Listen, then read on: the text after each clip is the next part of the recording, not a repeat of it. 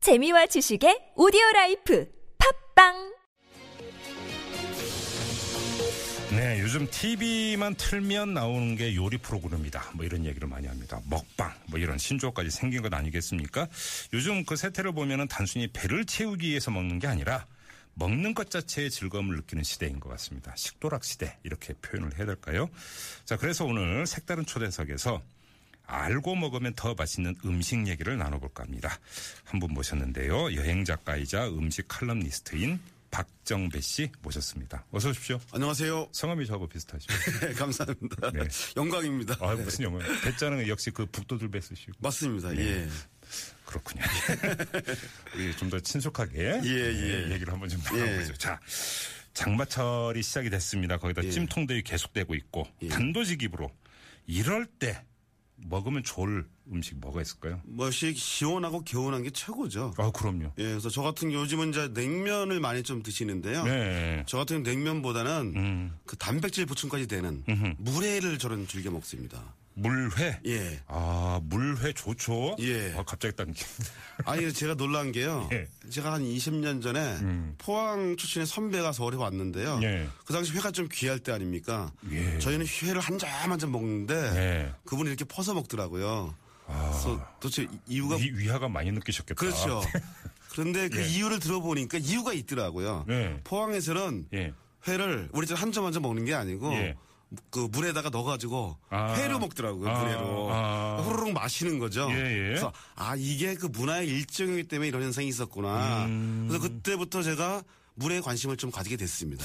그 물회를 먹은 역사가 언제쯤부터라고 지금 추정이 되나요? 지금 기록을 가장 남은 건 1950년대 기록이 나오고요. 예. 지금 그 고래로 가장 번성한 지역이 포항 지역이거든요. 포항 물회 이렇게. 예, 하는 거죠. 포항물이 유명하죠. 예, 예. 음. 근데 그쪽 얘기를 들어보면 1940년대나 30년대에 예. 그 원양 어업이 발달하게 지면서 선원들이 길게 나가 있는 상황이 길어지면서 음. 배 타고, 예, 예. 배에서 뭘 먹을 때 그 예. 잡다가 버린 나- 나신 상처가 난 것들 상품 가치가 없는 생선들을 먹는데 음. 예. 그냥 먹기 어렵잖아요. 아. 그냥 된장이나 고추장을 가지고 와서 그걸 풀어가지고 예. 거기다가 숭숭 썰어가지고 예. 먹으면 뭐 아하. 어떤 거죠. 그게 이제 물회의 시초다. 그렇습니다. 예. 아, 그러, 아, 그럴 수도 있겠는데. 그렇죠. 그리고 이제 원양어선 같은 경우는 예. 또 얼음이 있지 않습니까?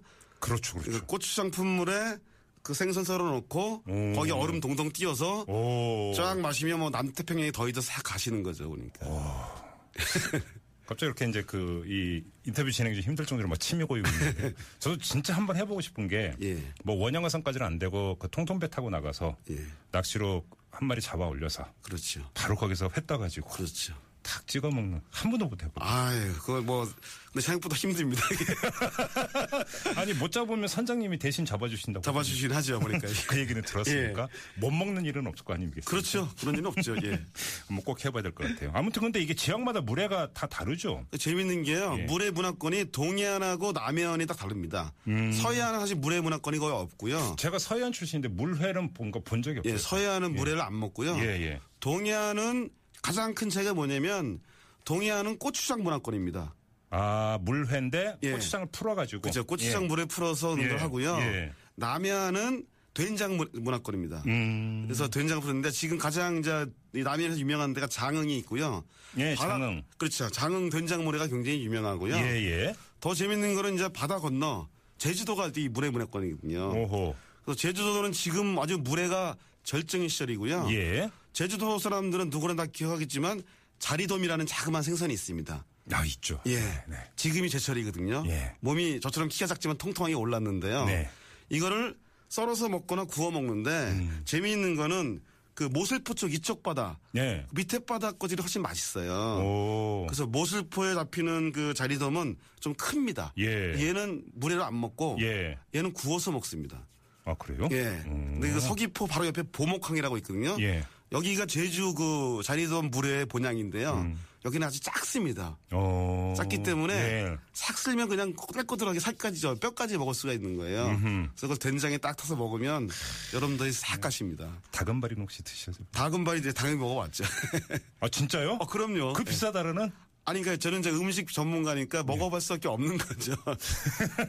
다금바리는 이제 색깔이 너무 좀 투명하게 아름답게 빛납니다. 음. 감칠맛이 좋고요. 예. 그래요. 아무튼 물회 얘기에다가 갑자기 빠졌습니다. 다시 돌아.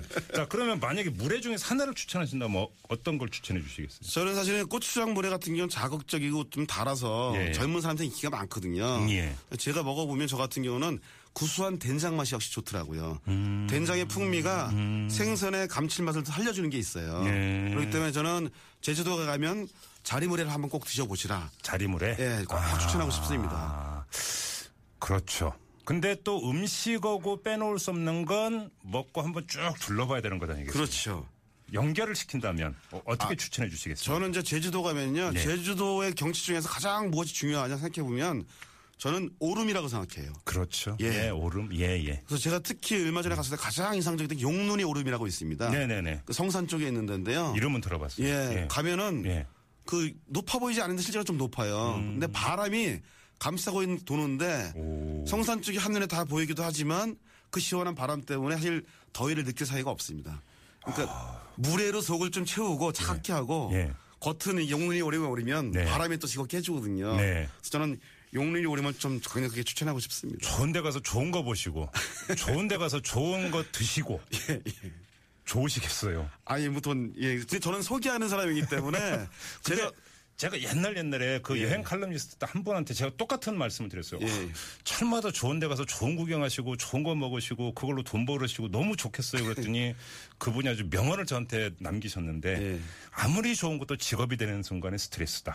약간의 스트레스가 있죠. 그렇습니까? 예, 저는, 저는 그 정도는 아니고요. 근데 바닷가 출신이세요? 예, 저는 이제 아버님이 남해 아니 남해섬 출신이시고요. 아, 남해. 예, 어머 어머님이 바로 옆에 있는 삼천포 출신이세요. 예. 그래서 어려서부터 집에 광에는 이제 해산물이 가득 있었고요. 아. 그래서 사실은 대학교 때까지는 육고기를 먹는 걸 되게 어려워했습니다. 저희 집안에서는. 오. 그래서 이제 비린내 나는 걸 주로 먹고요. 예. 심지어 저는 그 깡통 통조림을 아무것도 안 하고 날로 한 통을 먹습니다.